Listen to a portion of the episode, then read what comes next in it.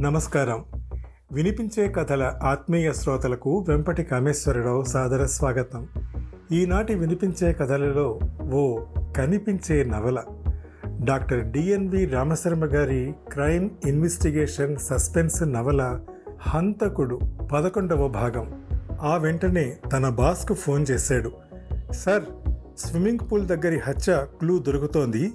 Will solve the case today itself కాన్ఫిడెంట్గా చెప్పాడు Samuel. That's good I know your capabilities update me further అన్నాడు Samuel boss. Sir నా next స్టెప్కి మీ permission కావాలి.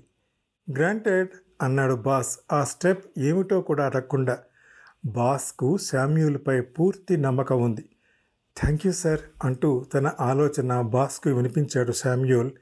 గో హెడ్ అన్నాడు బాస్. డేనియల్ తన ప్లాన్ను మరొకసారి చూసుకున్నాడు. అన్ని జాగ్రత్తలు తీసుకునే వ్యక్తి కావడంతో ప్రతి స్టెప్ ఆచితూచి వేస్తుంటాడు. ఎప్పుడూ ఫెయిల్ అవ్వడు. కానీ ఇప్పుడు అనుకున్న మీటింగ్ను వాయిదా వేశాడు. అనుకోని పరిణామాలు చోటు చేసుకోవడంతో. దేనికి భయపడడు డేనియల్? ఆ లక్షణంతోనే తన బిజినెస్ని కార్యకలాపాలని బాగా ఎత్తుకు తీసుకురాగలిగాడు. అనుచరులకు అతనంటే భయం భక్తి ఎక్కువే. అతని ప్రతి మాట వాళ్ళకి ఫైనల్. ఎవ్వరూ ఒక్క మాట ఎదురు చెప్పే సాహసమే చేయరు. డేనియల్ తన ప్లాన్స్ను దశల వారీ అమలు చేయటం సీక్రెట్గా ఉంచడంతో మొత్తం విషయం ఎవ్వరికీ తెలియదు. పూర్తి విషయాలు ఒక్క డేనియల్ దగ్గరే ఉంటాయి. అవసరమైనప్పుడే వాటిని సంబంధించిన అనుచరుల వరకే చెప్తాడు. డూప్లికేట్ విక్రమ్గా ప్రవేశపెడుతున్న తన అనుచరుడికి నెక్స్ట్ స్టెప్ గురించి సమాచారం ఇచ్చాడు. డేనియల్ ఫోన్కు సమాచారం చేరింది. సార్ డెరిల్ హోటల్ దగ్గరికి పోలీసులు వచ్చారు. అది చూసిన డేనియల్ వెంటనే ఒక మెసేజ్ పంపాడు జాన్కు. నువ్వు వెంటనే హోటల్ చెక్అవుట్ చేయి. జాన్ నుంచి ఓకే బాస్ అన్న సమాధానం వచ్చింది. అదే సమయంలో డేనియల్కు ఒక కాల్ వచ్చింది. ఆన్సర్ చేశాడు డేనియల్. ఆ ఫోన్ సమాచారం విని ఎప్పుడూ భయపడిన డేనియల్ మొహంలో మొదటిసారిగా ఓ భయం కనిపించింది. హడావిడిగా తన రూము నుంచి బయటకు వచ్చాడు డేనియల్. కరుడు గట్టిన ఘటికుడు డేనియల్కే భయం పుట్టించింది ఏమిటా సమాచారం? నికోలా రోడ్ డెరిల్ హోటల్ మధ్యాహ్నం మూడు గంటల సమయం. మిలాన్ నార్త్ జోన్ పోలీసు బృందం హోటల్ రిసెప్షన్ దగ్గరకు చేరింది. పది అంతస్తులతో డెరిల్ హోటల్ మిలాన్ నార్త్ జోన్లో పేరొందిన ఫోర్ స్టార్ హోటల్ మెయిన్ సెంటర్లో ఉండటం వలన ఎప్పుడు బిజీగా ఉంటుంది.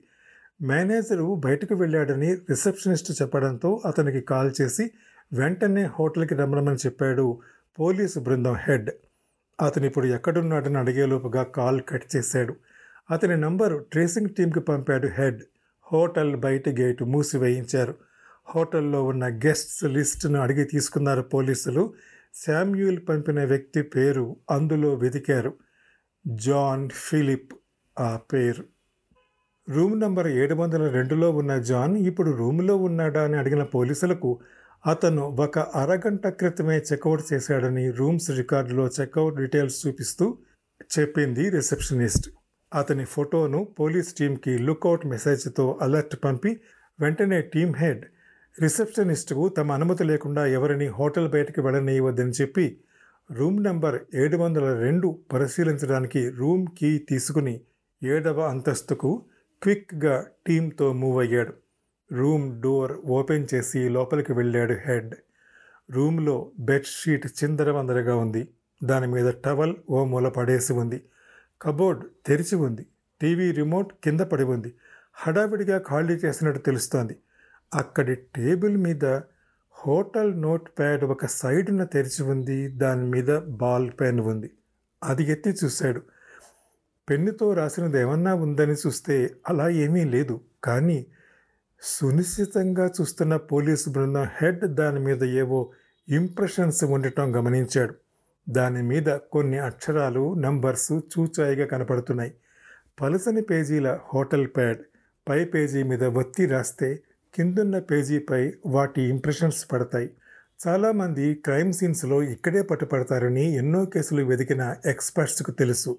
అదే పనిలో ఇక్కడ మొదటగా చూసిన హెడ్కు అది ఏమైనా క్లూనా అన్న సందేహం కలిగి దాన్ని డీకోడ్ చేయమని తన అసిస్టెంట్ను పురమాయించాడు. కొద్ది క్షణాల్లోనే అసిస్టెంట్ దాన్ని డీకోడ్ చేసి కాగితం మీద రాసి ఇచ్చాడు. అది చూసిన హెడ్ వెంటనే దాన్ని ఫోటోగా తీసి బాస్ శామ్యూల్కి వాట్సాప్ చేశాడు. అది అత్యంత కీలకమైన క్లూగా మారుతోందని అప్పటికి ఆ పోలీసు బృందం హెడ్కి ఇంకా తెలియలేదు. తన పని ముగించుకుని హోటల్కి వస్తూ రిసెప్షనిస్ట్ మిస్డ్ కాల్ డేనియల్ అనుచరుడు పంపిన ఎస్ఓఎస్ మెసేజ్ని చూసిన డెరిల్ హోటల్ మేనేజర్ తన కారును వెంటనే మిలాన్ సెంట్రల్ రైల్వే స్టేషన్ వైపు దారి మరలించాడు. తన రెండో ఫోన్ నుంచి ఒక కాల్ చేశాడు అది శివరాజుకి. సార్ నేను మీకు ప్రామిస్ చేసిన పనిని చేయలేకపోతున్నాను. పోలీసులు మా డెల్లీ హోటల్ వరకు వచ్చారంటే వాళ్ళకి హింట్స్ దొరికే ఉంటాయని నా అనుమానం. మీరు కూడా త్వరగా గ్రాండ్వే హోటల్ రూమ్ ఖాళీ చేయండి. నా మాట వినండి. చెప్పాడు మేనేజర్. అటు నుంచి తను చెప్పింది వినడమే కానీ శివరాజు నుంచి ఎటువంటి సమాధానం రాలేదు గమనించాడు మేనేజర్. గ్రాండ్ వే హోటల్లో అనుకోనిదేదో జరుగుతోంది అనుకున్నాడు.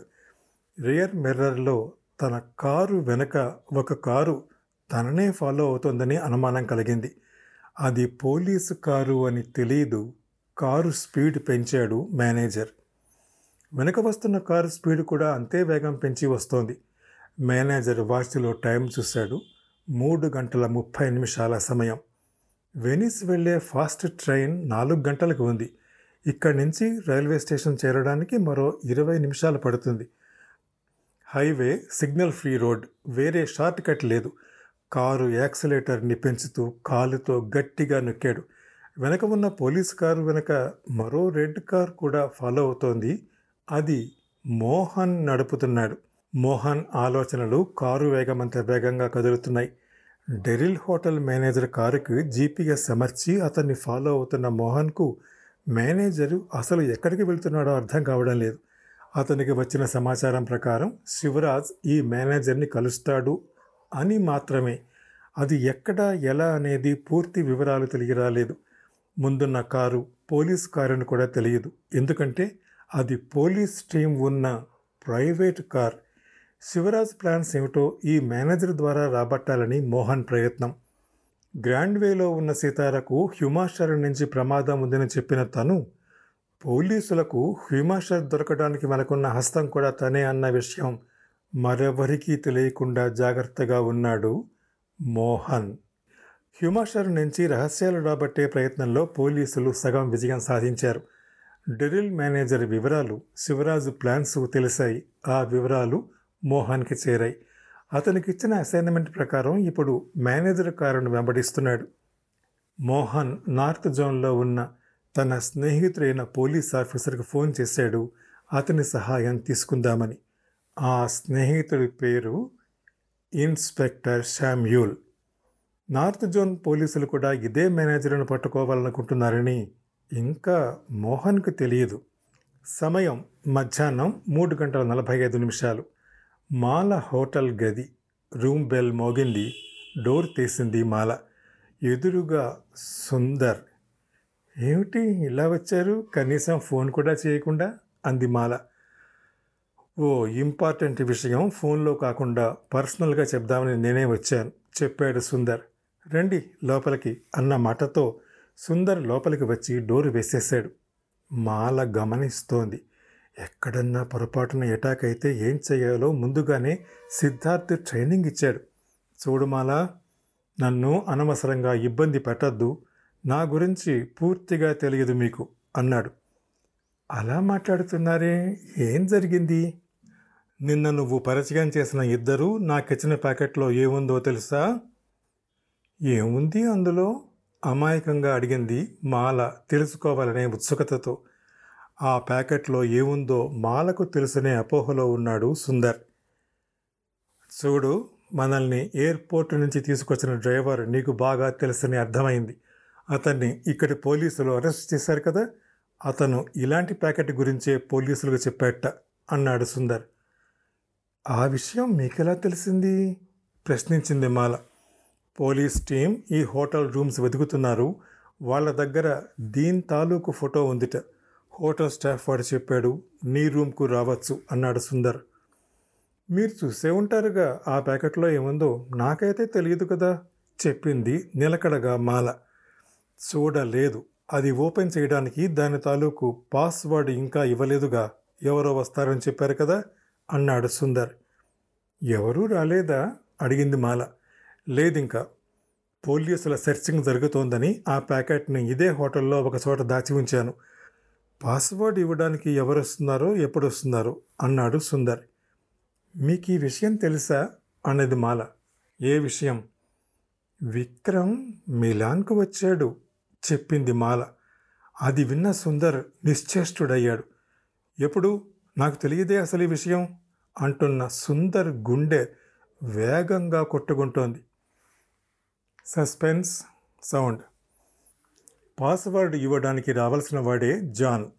డెరిల్ హోటల్ రూమ్ నుంచి వెకేట్ చేయమన్న డేనియల్ మెసేజ్తో వెంటనే అక్కడి నుంచి వెళ్ళిపోతూ డేనియల్ తనకు కోడ్ చెప్తే అది హోటల్ పేపర్ మీద హడావిడిగా పెన్తో రాసి ఆ పేజీని తన జేబులో పెట్టుకుని రూమ్ ఖాళీ చేశాడు జాన్. ఆ కోడ్ సుందర్ ప్యాకెట్ పాస్వర్డ్ అని జాన్కి తెలియదు. అది పెద్ద క్లూగా డెరిల్ హోటల్ సెర్చింగ్ చేస్తున్న పోలీస్ టీమ్ హెడ్ ద్వారా ఇప్పుడు ఇన్స్పెక్టర్ శామ్యూల్ దగ్గరకు చేరింది. Scene change. డేనియల్ మొబైల్కు వచ్చిన మెసేజ్. స్పెషల్ ప్యాకెట్ జాగ్రత్త పాస్వర్డ్ నాకు తెలుసు అన్న మెసేజ్. డేనియల్ మొహంలో భయాన్ని కలిగించిన మెసేజ్ అది. ఆ మెసేజ్ డేనియల్కు విక్రమ్ పర్సనల్ మొబైల్ నుంచి వచ్చింది. కరడు గట్టిన డేనియల్ కదలికలకి కలవరం సృష్టించిన మెసేజ్కి సంబంధించిన ఆ ప్యాకెట్లో అసలు ఏముంది? డేనియల్ తనకు పట్టిన చెమటలు తుడుచుకుంటున్నాడు. ప్యాకెట్ పాస్వర్డ్ విక్రమ్కి ఎలా తెలిసింది? అనేది పెద్ద ప్రశ్న. అలా తెలియటం అంత సులభం కాదు. దీని సీక్రెట్ కోసమే కదా పడుతున్న శ్రమంతా అనుకుంటూ వెంటనే జాన్ ఫోన్ నంబర్ డయల్ చేశాడు డేనియల్. ఫోన్ స్విచ్ ఆఫ్ అని వస్తోంది. ఆందోళన పెరుగుతోంది డేనియల్కి. సీక్రెట్ నంబర్ తెలిసిందని రెండు హత్యలు అప్పటికే జరిగాయి.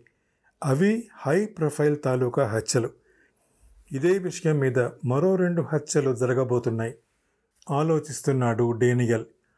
హ్యూమర్షర్ని పోలీసులు పట్టుకున్న తర్వాత అతని ద్వారా కొన్ని ముఖ్యమైన విషయాలు రాబట్టారన్న వార్త డేనియల్కు నమ్మకస్తులైన అనుచరుల ద్వారా తెలిసింది. అలాగే ఇన్స్పెక్టర్ శామ్యూల్కు దొరికిన సమాచారంతో అలర్ట్ అయిన పోలీసులు జాన్ కోసం వెతుకుతున్నారని జాన్ను వెంటనే అప్రమత్తం చేశాడు. ఈ పాటికి జాన్ డెరిల్ హోటల్ నుంచి వెనిస్ నగరం చేరి ఉంటాడు అనుకున్నాడు డేనియల్. జాన్ నుంచి సమాచారం కోసం వేచి చూస్తున్నాడు కానీ ఫోన్ కలవడం లేదు. ఈ పాస్వర్డ్ తెలుసు అన్న మెసేజ్ విక్రమ్ నుంచి వచ్చిన దగ్గర నుంచి డేనియల్ తీవ్ర ఆలోచనలతో సతమతమవుతున్నాడు. చేతిలోని విస్కీ గ్లాసుని విసుగుతో నేల మీద విసిరేశాడు. గాజు గ్లాసు పగిలిన శబ్దాలు భరించలేనంతగా ఉన్నాయి. విక్రమ్ కనుక ఇప్పుడు కనిపిస్తే అక్కడికక్కడే హతమార్చేవాడు. అంత కోపంతో ఉయ్యిపోతున్నాడు డేనియల్. ఏం చేయాలి అన్న ఆలోచన. నెక్స్ట్ స్టెప్ ఏమిటో దీర్ఘంగా ఆలోచించడానికి కూడా లేని సమయం అది. అదే తడవు ఓ ఆలోచన స్ఫురించింది. ఆ ఆలోచన రాగానే క్షణం కూడా వృధా చేయకుండా తన ఫోన్ నుంచి ఒక అర్జెంట్ మెసేజ్ తన సీక్రెట్ కోడ్తో పంపాడు. ఆ మెసేజ్ అందుకున్న ఆమె నమిత. దివంగత మాజీ ముఖ్యమంత్రి గారి ఇంటి మూడో ఫ్లోర్లో పనివాళ్ళు లచ్చి సుబ్బన్నలిద్దరూ కాస్త భయం భయంగా ఉన్నారు. కారణం కిటికీలోంచి వారికి కనిపిస్తున్న నల్ల బెంజ్ కారు. సీఎం భార్య ఢిల్లీలో ఉన్నారన్న వార్త విని మూడు రోజులైనా కాలేదు. ఆమె కారు ఇప్పుడు అక్కడ అప్పుడే పార్కింగ్ అవుతూ కనిపిస్తోంది. హత్య జరిగిన నాటి నుంచి పోలీసుల కస్టడీలో ఉన్న కారు ఇప్పుడు ప్రాంగణంలోకి. అందులో నుంచి అమ్మగారు దిగుతున్నారా అని అనుకుంటూ వడివడిగా సుబ్బన్న కిందకు బయలుదేరబోయాడు. వారించింది లచ్చి. ఆమె కనుసైగలో అర్థం చేసుకున్న సుబ్బన్న ఆగిపోయాడు. జరుగుతున్న విచిత్రాల్లో ఇదొకటి హత్యకు గురైన అమ్మగారు బతికి ఉండటం ఏమిటి? లచ్చి సుబ్బన్నతో అన్నది. చూడు శివరాజ్ సార్ ఇంకా రాలేదు. ఆయనకు ముప్పుందని మొన్న తెలిసిందేగా. ఇప్పుడు ఎలా ఉన్నారో ఏంటో ఏమీ తెలియని పరిస్థితి. పనువాళ్ళమని మన మీద కూడా అనుమానాలు ఉన్నాయి కదా. మౌనంగా ఉండటమే మేలు. ఇప్పుడు కిందకి వెళ్ళొద్దు.